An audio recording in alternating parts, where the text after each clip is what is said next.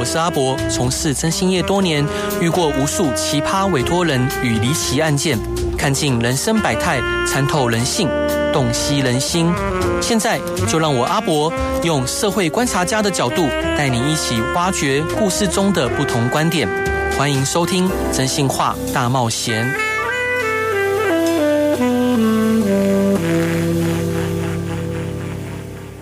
Hello，各位亲爱的听众朋友，大家晚上好，欢迎回到飞碟电台，收听由我真心沙在主持的《真心话大冒险》。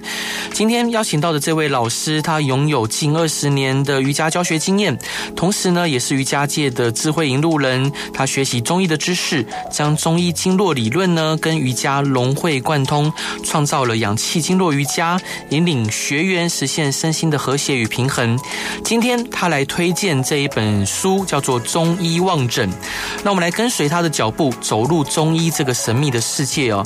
那我们来热烈欢迎中医望诊的推荐人叶凤凰老师。Hello，欢迎。Hello，大家好，主要主持人好。哇，老老师就是中医跟瑜伽，就是传统我很难想象他们两个可以 combine 在一起。对啊，当初你怎么会想说学瑜伽，然后又去学中医？其实是因为我在我有遇到一个老师，嗯，然后这个老师啊，他。有一次，他去那个，他上课都会讲一些中医的东西。嗯，然后他有一次去埃及，对，埃及回来之后啊，他他说他鼻子里面、肺里面全部都是沙哦，因为我们这个老师他没有鼻毛哦，是是是。然后后来他就说他会自己弄中药，然后把沙排出来。我想说。嗯，他是这样讲，然后我想说也太厉害了吧。对。然后我就觉得哇，我也想要变怎么这么厉害的人，嗯、虽然还是没办法。是，所以。呃，中药是有可能把这个沙排出去。对，他以他的说法是这样。那你说可能应该是，因为他会提肺，我们可以去把呼吸道里面呃提肺气，然后让它里面的那个气啊水的排动是正常，然后可以慢慢排出来这样。是。那这一本书叫做《中医望诊》，那作者是王栋跟长虹老师，是由积木文化出版的。对。那老师可以介绍一下这一本《中医望诊》它的内。内容大概在讲述什么？然后我们可以从中习得怎么样的知识？哦，望诊呢，其实在 是那个中医师在治疗病症的一种。观察病人的方法，啊、望闻问切，对对对对。对。那这本书就详细介绍了这种观察法，嗯、然后他整本书就是在讲说，哎，怎么去观借由人外在的样子去观察，说，哎，他身体到底是出了什么问题啊？嗯、像譬如说，你可能眼睛一边大一边小，对，或是你眼白颜色不一样，嗯，那或是你耳朵有什么样的状态，然后脸色是什么颜色？对，那当了解这些之后啊，呃，我们可以比较明白我们的身体问题到底是是哪里出问题的。嗯嗯。那如果我们去看中医的时候，你也可以知道说，哦，原来为什么医生他要给我吃这样的药，要帮我针灸，那你就会更。对自己有更有概念，然后之后也会比较会照顾自己的身体。是，嗯，那老师想请教您，就是中医是一门呃传统的医疗体系，那奠基于中中国古代的这个经验、哲学、文化跟医疗实践，它有很长的历史。嗯，那在中国以及一些其他亚洲国家广泛的应用。那想请教，就是呃望闻问切个别是什么意思呢？然后中医诊断疾病的方式，呃，它的理论是什么？望望诊的话，基于我们刚刚讲的，他会观察患者的样子。对。可是他有可能不只观察他的实际，他可能观察他精神。譬如说，这个人看起来很萎靡啊。对。或是好像讲话有气无力啊。嗯嗯。还有他的五官的。样子跟大小，还有皮肤，嗯、对，还有舌苔。嗯，那我觉得我每次去看中医的，他给我看舌苔。其实舌苔在瑜伽里面也有这个观察。哦、是，以前我们都去上瑜伽课，他早上会叫我们刮舌苔，嗯，然后他会有一个刮棒，然后你早上起来就要把它刮掉。对。那后来我我学了中医之后，我才了解舌质跟舌苔其实反映我们身体很多。嗯。那因为舌质啊是舌的肌肉的部分。对。那人的。人的身体的肌肉会紧张嘛？对，你舌头的肌肉也是会紧张。嗯，所以像有些人他平常很紧张，嗯、你把舌头吐出来啊，他的舌头的边缘会有锯齿状。哦，是锯齿状，就是好像你很紧张，你都压着嘛。嗯，然后它都代表你是精神太紧张的。对，所以其他肌肉也可以判断你的状态。那舌舌苔。更可以判断状态，譬如说，呃，因为舌苔是胃气化生，胃气化生就是你每天吃东西，对，它会排出来的。啊、uh-huh.，那假设譬如说，你昨天吃麻辣锅好了，嗯，嗯，那你身体是不是在一个热的状态？对，你去，你隔天打开你的舌头看一下，嗯、你的舌头会红红黄黄的，是、oh, 代表你身体比较热，比较热，比较热。然后比较热的状态之下，很容易第一个是口干舌燥，对，第二个是身体一直觉得哦好热不舒服，oh, 就是热的状态。对，那一般人的舌头上面，它会有一个薄薄的舌苔，嗯，这是正常的哦。对，可是太厚太白就不行了。太厚太白代表你身体可能很多水分，嗯嗯嗯，啊、呃，或是很多寒气，它会表现在上。所以白是代表寒，就像譬如说你很冷，我们的冷，哎，你怎么脸色发白啊，啊？那你就是身体太寒太冷。而你假如脸色是发红，他就说哦，你是晒太阳，怎么脸那么红？所以你从这边可以感觉，可以知道说啊。原来其实这么简单，舌头的颜色也可以看出你是身体是处于热还是寒这样子，对，是。还蛮有趣的。这是望诊。啊，嗯，那望诊的时候，其实像我们在瑜伽练习的时候，嗯，我也会这样观察学生。可是我是观察学生的动作形态，对，譬如说有些人我们会做一些前弯嘛，嗯，那弯下去就有同学呢，他脊椎是这样驼的，哦，那你要看他驼哪里，有的人驼在背后面，嗯。啊。那代表这个人心肺很弱。嗯哼。那如果它是驼在胃的后面这一个下呃中间的背的这个位置，对，那代表胃很差。哦。然后我自己是驼哪里？我是驼在肚脐嗯下面荐椎的位置，就是生殖系统的后方。嗯。而代表我的肝跟那个脾气比较弱。哦。所以其实瑜伽练习也可以做到望诊。嗯、是。对对对。然后然后这样子望诊的方式就是我也会给学生。建议就知道他是哪边比较弱，要多调整。好，了解。嗯，那老师就是古人常说“望而知未知之谓之神”呢，是很多高明的中医师可能见到患者的第一眼，那个诊断就已经完成了。那这种非常神奇的诊断方式，老师你是怎么看待的？你觉得其中的原理是什么？嗯，因为我们学瑜伽也是，我们常说你的身体内脏的什么表有什么状态，它会表现在外在。对，然后像。最最明显的一点就是，大家可以看网球选手啊，是网球选手不是他们一场都要打三小时、五小时，那非常人所及。嗯，那他们打的时候不是很不是，你会发现他们除了打球，第二个。第二个动作一直在擦汗，对不对？哦、是。那擦汗，他们出很多汗。中医的说法说，汗出汗是心之意，意思就是你汗出很，你会出汗是跟心脏有关的。嗯。那你出了那么多汗，啊、呃，它就会反射在我们的身体上。所以你去看那个网球选手哦，他的眉心中间都有纹路哦。哦，是。对，然后很多都有抬头纹。对。这其实都跟心肺比较偏弱有关系，哦、也不叫做偏弱，是。叫做使用过度，使用过度，使用过度，对对对。所以其实啊，呃，为什么他说望而知之谓之神？这个东西你看了之后，你就知道它里面的身体状态到底出什么样的状态，可以做调整。那这个书上也有写，他说印堂有些悬针纹、川字纹。对，因为我自己，我先生跟我女儿就有。川字各有川字纹。啊，其实它那样是代表肝火比较旺。哦，是。哎，肝阳上亢，所以像呃有时候就是肝气会比较容易突然往上冒，肝气往上冒，第一个有可能会眩晕，要不然就是突然发怒，就这两种。是是，老师那呃当初是什么样的机缘之下想要了解中医这个博大精深的学问呢？嗯，因为我在学习的。呃学瑜伽当中，有时候我们在做动作，对，我都搞不清楚那个动作到底要做什么用。嗯、那因为我呃，我开始学之后，后来去教瑜伽。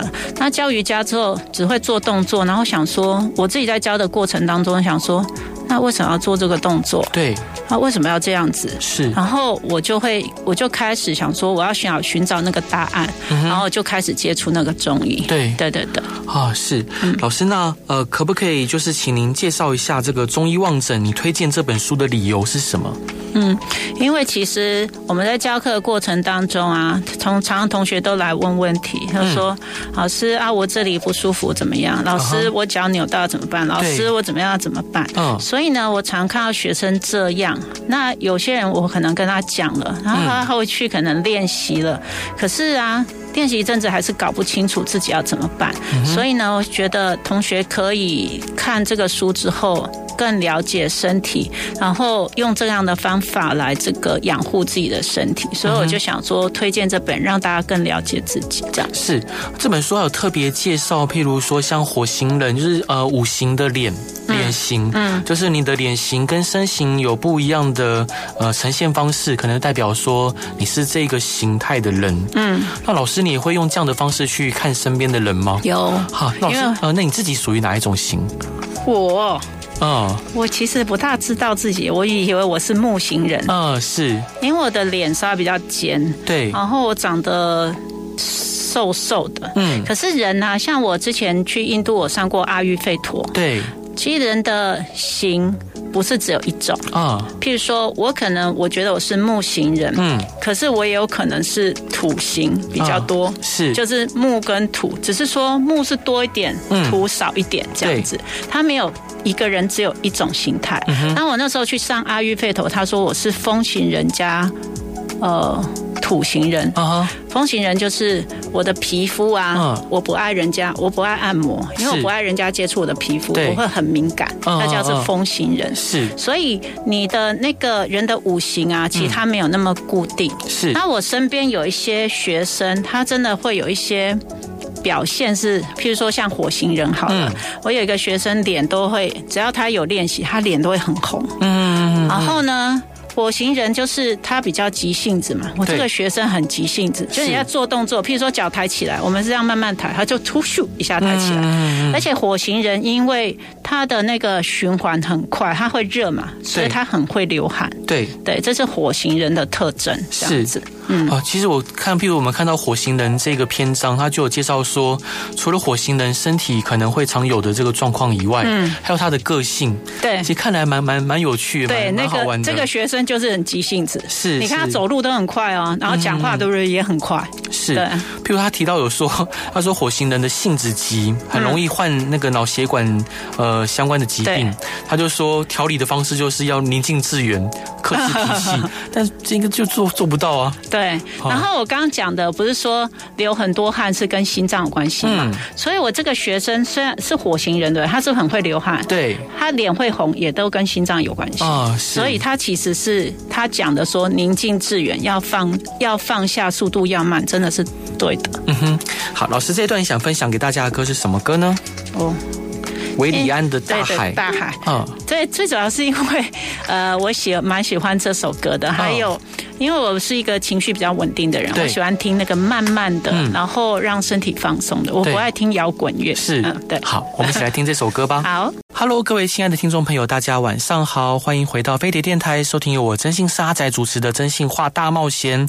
今天邀请到的是叶凤凰老师，Hello，欢迎你。呃，大家好，主持人好。是，然后他要来推荐这本新书《中医望诊》，呃，作者呢是王栋跟长鸿老师，也是由金文化出版。想请教叶凤凰老师，就是呃，老中医啊，将人的体质分为五行：金木水火土，嗯，用来描述不同体质体类型的人，嗯，那是不是可以请你聊一聊这五种类型的特点？然后我们该如何分辨我们是哪一型人？嗯，诶，其实，呃，像木型人呐、啊，因为我有一些木型人的，他说长得高高瘦瘦的，嗯，然后我有一个学生是这样啊，他是一个很有想法的人，对，啊，可是啊，因为他。木型人他是木属肝嘛，嗯，所以他的肝气可能流动的状态比较没那么好，嗯，所以我这个学生髋的地方就偏紧，因为肝经是从大腿的内侧上到下腹部啊，所以当你的肝气比较弱，他有时候髋会比较打不开，嗯，所以我觉得这个对应也蛮有趣的。对，那像土型人，土型人的话，他是属于好像比较，呃。有一点点身体有点好像直筒型的人，嗯嗯，然后我有个学生是这样，他是属于那种，呃脾胃的能量比较弱的，因为土型人跟脾胃有关系。嗯，然后他的腰也稍微比较粗，然后肚子比较大。对，然后我们每次做一些按压腹部的动作，嗯，他就跟我说：“老师，我要耳一下气才有办法做。哦”那代表他的脾胃气不是那么顺，这是带土型人的象征是啊，大概。然后这还水型人呢，他其实是一个水是一种，好像遇到什么他会有一个自己的形状。嗯，所以呢，水型人，呃，我有个学生这样，他遇到人都笑笑的，对，然后别人跟他说什么都说嗯，好啊，好啊，好啊，好啊，哦、就是很随随和。是，可是水水啊，在中医来说，其实跟肾比较有关嘛。嗯，这个学生头发就很稀疏哦，是，嗯。是，所以觉得还蛮有趣的。对，因为刚刚还上面提到说土型人的酒量通常比较好啊，是哦，对对，我那个。我那个学生真的酒量蛮好啊，是，嗯，好，然后饭量也比较大。天哪，这饭量好像我不知道，就是看到这些描述都觉得非常的特别且有趣。嗯，其实我刚刚我们在节目之外有跟老师聊到积木文化这个出版社，嗯，就我觉得他们出的书都好可爱哦，对，而且很特别。是在你印象深呃印象里面还有哪一些积木文化出的可爱的书？嗯，我刚刚有跟你讲过铅笔，铅笔就是有一本书专门在讲铅笔的啊。我想说奇怪，铅笔也可以出一本书，是？那铅笔那本书在讲什么呀？我也不清楚，我因为我没涉猎，我不晓得。那像老老师你自己有跟积木文化的编辑聊到吗？就是他们公司的文化跟目标是什么？他其实我们没有特别去讲，不过我知道他们比较走专业系统。专业系统就是他可能每一遍每本书都是专业往前。对。那像他写那个出的，因为我涉猎比较多，还是中医的书。嗯、他们的书什么走进中医、选择中医。对。然后那个还有一本是我忘记叫什么名字，他他的书我看很多，然后他们都写的蛮深的哦。是。然后我上次。前一阵子，前两年前吧，我有跟他，我有看到一本，那份书真的好深哦。对，我觉得不是一般人可以看得懂，所以他们真的做的蛮专业的。嗯嗯。其实我从小到大很喜欢在书局里面流连，哦，尤其小时候，我从国小，我几乎呃下课我就会在书局待到打烊。好厉害哦！没有，因为没有别的休闲。我都是坐在，我都坐在电视前面打到打烊。是，因为因为我在书局有冷气，我们家很很省，所以不会开冷气。所以在书局看书，你好聪明。不会不会，但就在到呃，就是以前在我们在我小时候那个年代，就是很多专业性的书籍，嗯，然后呃，就是各式各样的书都有。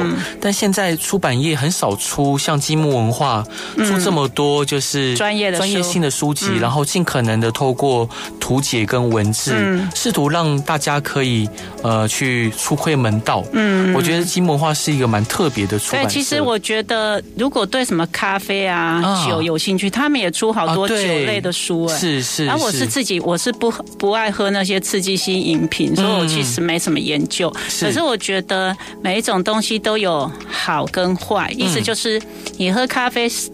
咖啡适当对身体也蛮好的，对，然后喝酒适当对身体很好，所以其实也可以去研究一下。嗯、好，老师呢，呃，回到这个话题本身，就是您在瑜伽授课的过程中，是否有看过一些很明显的案例，是关于五行人的金木水火土？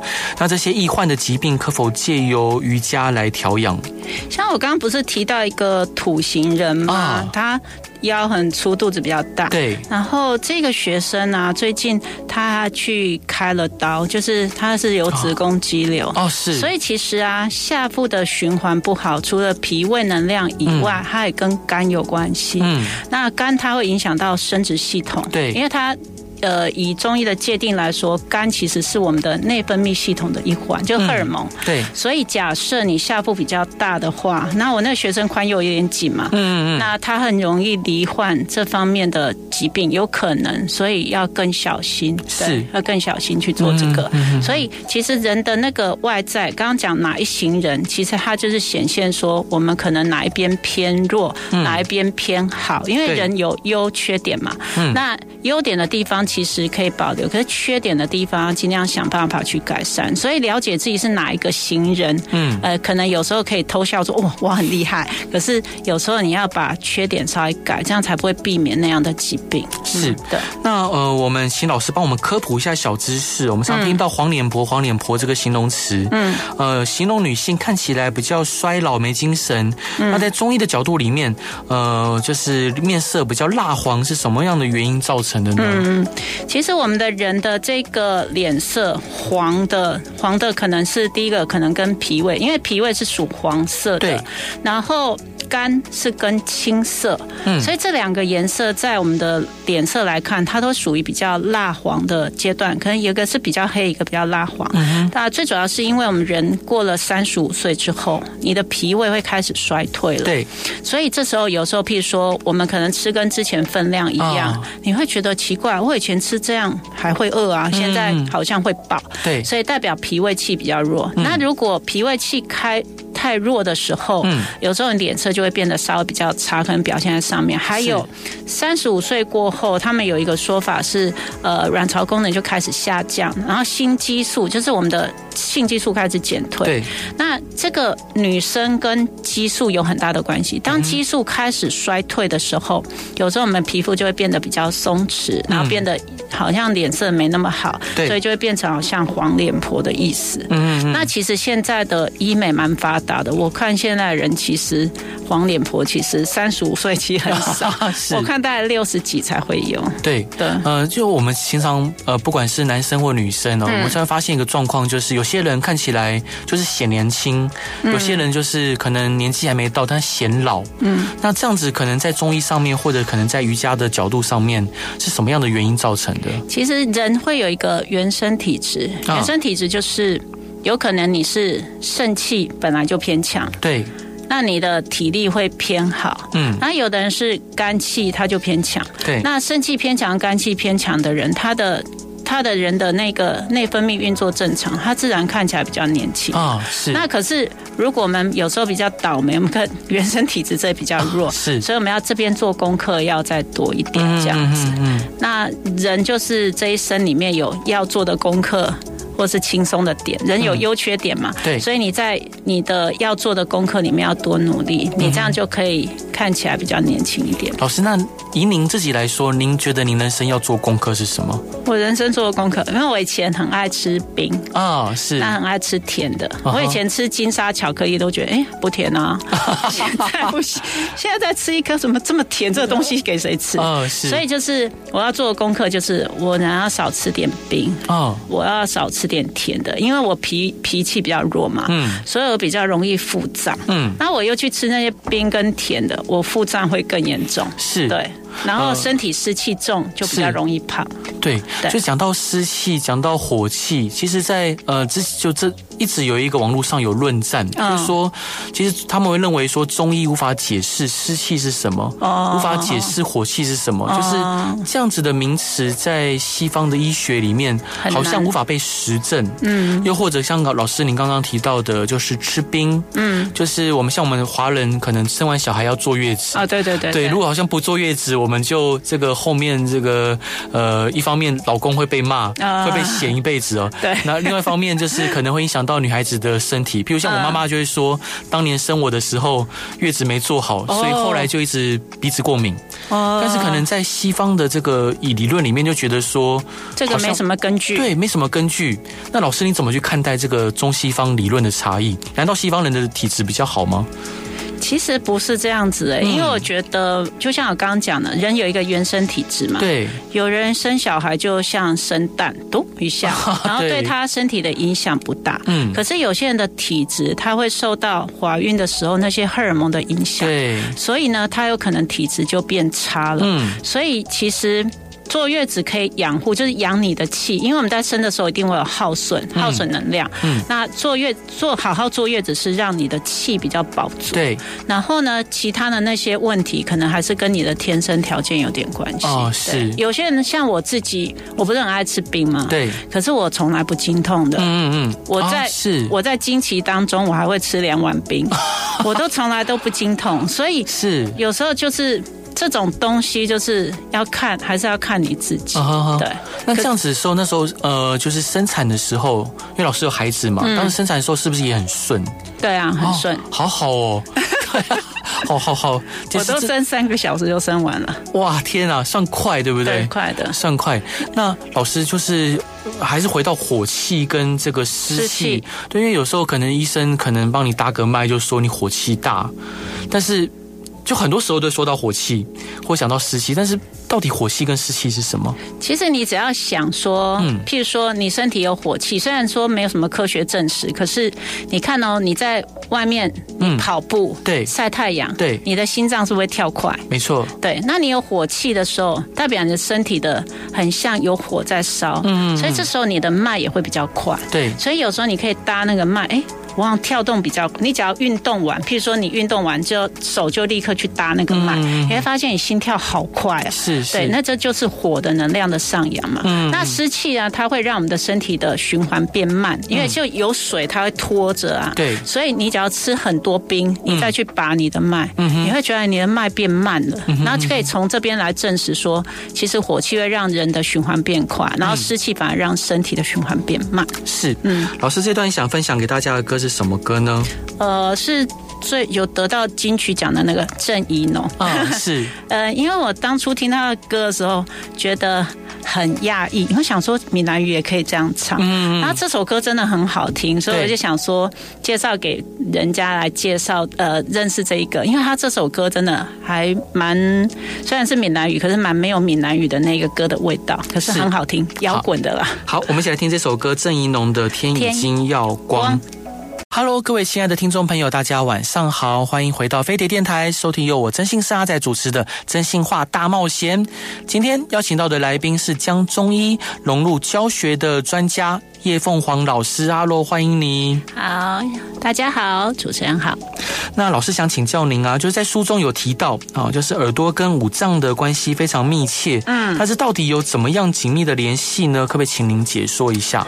呃，我这里有一个例子可以给大家，因为有时候讲的太那个知识，可能大家不是很了解，很不是很好理解。对，我其实耳朵跟五脏，呃，尤其耳下的这个耳垂这里，其实跟心脏有关系。哦，是。之前我有一个朋友啊，他是因为我是。我很爱观察别人的身体，嗯，然后他是属于那种下身比较宽一点，然后上身蛮瘦的梨形身材，他的腰真的蛮细的，嗯，然后呢，他耳朵上耳垂上有一横，哦，是，然后我问他说，哎，你耳朵上有一横？呢？他心脏比较差，他说他二尖瓣脱垂，哦，是，对，所以其实耳朵的状态啊，其实你可以看到蛮多东西的，心脏的状态，对，然后呢，像耳朵。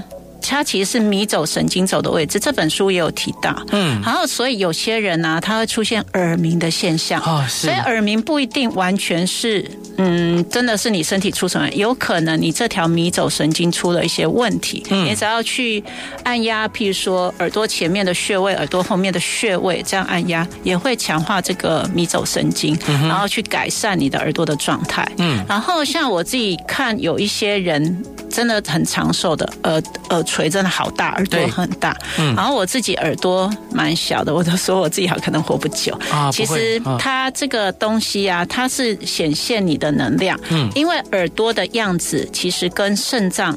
是形状是一样的，嗯，所以为什么他们说耳朵比较大会人会比较长寿，也跟那个肾气有关系啊。是的。那在这个积木文化出版的这本新书《中医望诊》这本书里面，呃，他有提到四种长寿之象。嗯，那请凤凰老师教我们可以如何看，然后这个当然也不是说就是可能不是长寿之象就会短寿吧。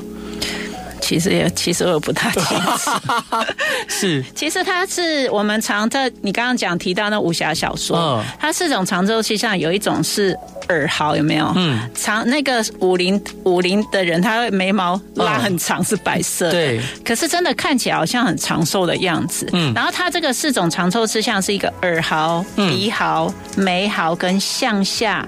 掏，嗯，眉毫意思就是你的眉毛是白色，它它这个毫毫就是像我们写书法那个毫，它其实毛很细，嗯、对，所以不是一般长长就可以，嗯、你就是长寿的样子。对，然后人年纪大之后，真的你的有一些毛发会变得比较长，因为我是从我先生来看，因为我自己没有，对，我先生鼻毛会变比较长啊，耳朵也会长毛，嗯，然后所以我想说，年纪大有可能他那个气会走那里，所以他们才会说这是长寿之象。嗯，然后他有提到一个叶草草，嗯，叶草草就是口水比较多的意思，对。然后像我在做瑜伽，我会带学生做肺气的练习，嗯，那通常做肺气练习的时候，口水会变得很多，哦，是，所以你会平常我们做一些洋瑜伽会觉得口渴，可是你那一堂课如果带肺气，同学都觉得哦，口水真的很舒服，嗯，所以我觉得夜潮潮口水多也代表肺气比较足够，嗯，那肺气比较足够的话，也会让我们的呼吸气啊、水啊都比较顺，也有可能是比较能长寿的。你你的气的流动比较好，会比较容易长寿。嗯，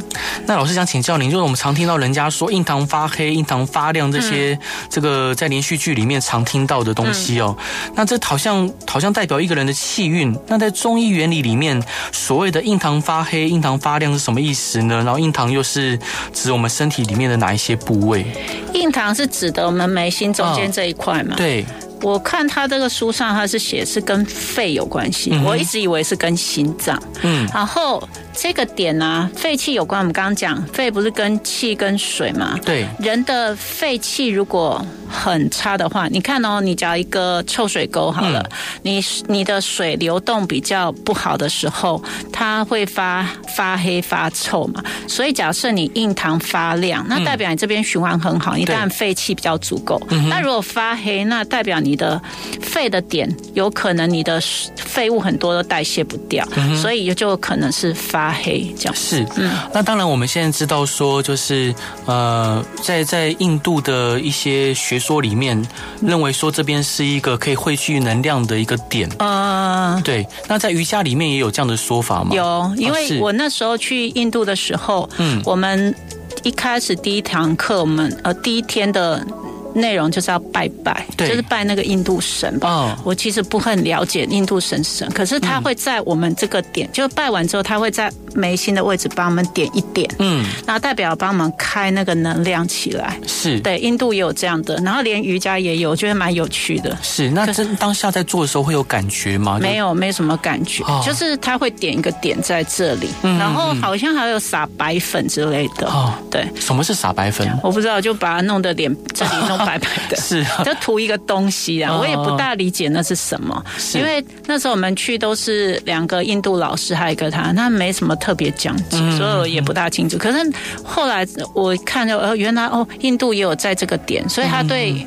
讲你讲的那个硬糖的那个循环好像有关系，是就把能量往上带的样子。嗯，嗯老师呢？呃，如果人的脸色有发红、发白、发青、发黄、发黑这些情形，又各自透露出什么样的警讯呢？嗯，我们刚刚讲到红、黄。青我们都有讲，我们来讲黑好了。嗯，黑这个东西就像我们讲那个，有时候我们臭水沟那个水不通久，它会变黑色。对。那在黑的这个位置，它其实跟水有水的流动有关，所以它是跟肾气有关。嗯。假设你的肾气偏弱的话，有可能脸色比较黑。哦。所以大家可以观察一下，譬如说常洗肾的人，他的脸色应该是比较黑的。对，没错。对对对。嗯。所以其实可以从这边来了解说发红。红可能是跟心脏发白呢，可能是跟肺气不够；发青呢是肝，然后发黄是呃。发黄是脾胃，发黑是肾，嗯，然后发红这个东这个蛮好蛮有趣的是，有时候我看学生来上课嘛，嗯，然后我们刚开始我们都是光脚，对，然后我们刚开始会做一些热身脚动，你会发现有人脚底特别红，嗯，然后我就问他说：“你刚刚是走路走一段时间了？”他说：“对。”其实人走路也会提心脏的气，所以你看到他的脚底就变红色，所以也蛮有趣，也是类似像这样，脸色其实跟。脚的颜色、手的颜色其实是类似的，嗯，类似的讯息。是，嗯，那光看嘴唇跟舌头好像也可以对应到身体的各个部位，对吗？然后可以请老师解说一下，就是看嘴唇跟舌头的变化，如何得知身体目前的状况？舌头我们刚刚也有提一下，那舌头其实它有分部位，嗯、呃，什么舌根啊，对，舌尖啊，两边啊，嗯、那两边的我们刚刚不是讲说，那舌头两边会有压力或者锯齿状，对。这个其实是肝胆的问题，嗯哼哼，然后呢，舌尖其实代表心心脏，嗯，啊，所以像我自己常我会吐舌头看，我舌尖都红红的，嗯嗯，因为我的好像都会心火烧比较旺，是，嗯对，然后大家可以用这样来去判断，嗯，然后舌的后面其他位置我不是很知道，我比较知道这几个点，嗯，所以大家可以去感觉一下，假设你真的最近很紧张，嗯，那代表肝胆经有受到压迫了，你就要多。放松一下，多睡一下，嗯、或是工作不要排那么紧。是，嗯。那老师，我们除了呃舌头啊，这个还有嘴唇以外，哦，还有嘴唇哈、是嘴唇。我自己啊，嗯，我是属于嘴唇偏红的人啊，是对。然后有一次我好像去。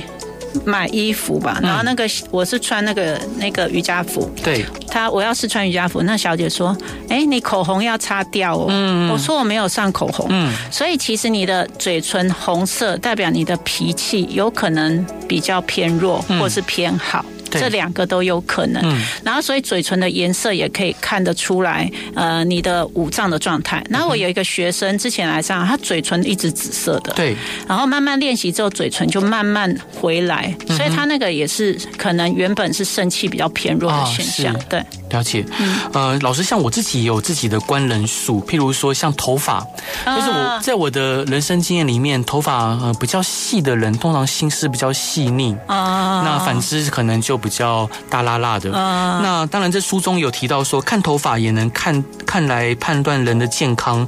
那在书中里面是如何介绍看头发判断健康的呢？头发其实就第一个是要亮。然后黑，嗯，亮黑代表它的气血比较足够供应。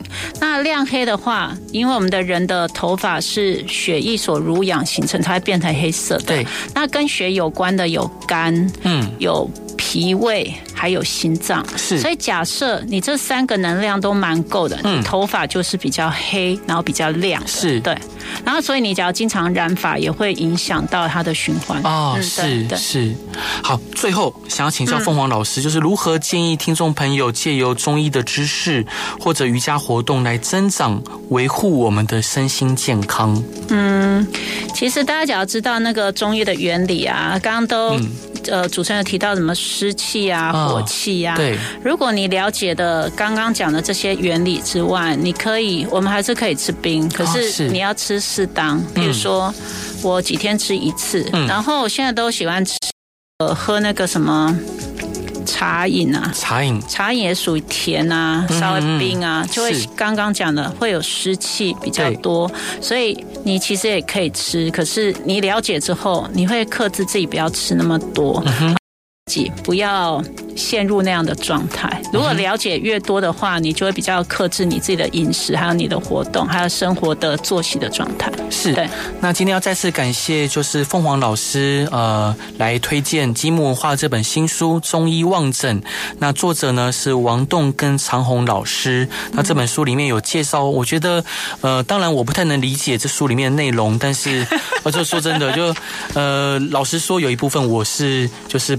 就是存疑，我对存疑，但是是蛮有趣的，对，是是是很有趣，然后看起来会想要跟周公司的员工啊或自己啊，会想照着镜子跟对照，嗯，对。但是我觉得这是一个很可爱的书。然后可是我觉得你这个书就是，如果你去配合瑜伽练习，嗯，你比较能接近那个书的内容，因为是你比较能体会到哦，原来他讲的真的真的是这样，你就比较会相信。所以还是需要验证呐。是，对对对。那再次还是要推。推荐就是凤凰老师他的粉丝团，嗯、呃，凤凰经络瑜伽是。然后如果有任何问题、嗯、或者想要跟凤凰老师聊聊的，嗯、都可以上粉丝团。感觉老师是一个非常热心 又喜欢聊天的人。对对，我超爱聊天的。对，那就可以把你的疑问啊、呃，就是在粉丝团上面跟凤凰老师做交流。嗯。然后各位听亲爱的听众朋友，如果有任何疑难杂症或想找人聊聊天，也欢迎在脸书上面搜寻立达征信社，立刻的立达成的达，这是我已经开了十六年的公司。另外呢，还有我个人的粉丝团真心是阿仔，就可以找到我了。那基本上我是一个强迫症的人，我可以秒问秒答。哦。对，即即使是半夜。好。对啊。好，那最后呢，老师你想分享给大家的歌是振兴的《眼泪博物馆》。对。为什么想分享这首歌？因为振兴，因为我那时候我有写书嘛，然后写书的时候我都是看听振兴的歌。嗯。他的歌真的很温暖又很舒服，嗯、然后我蛮推荐大家来听这首歌的。那这首歌在讲什么？我不是很清楚。怎 么这样啊？我就喜欢听歌，不喜欢研究。哦，了解了解。好，很双子座的那个个性。好，那也谢谢老师今天来节目上面推荐这本新书《中医望诊》，然后也祝福大家有一个平安美好的夜晚。大家晚安，拜拜。晚安，拜拜，拜拜。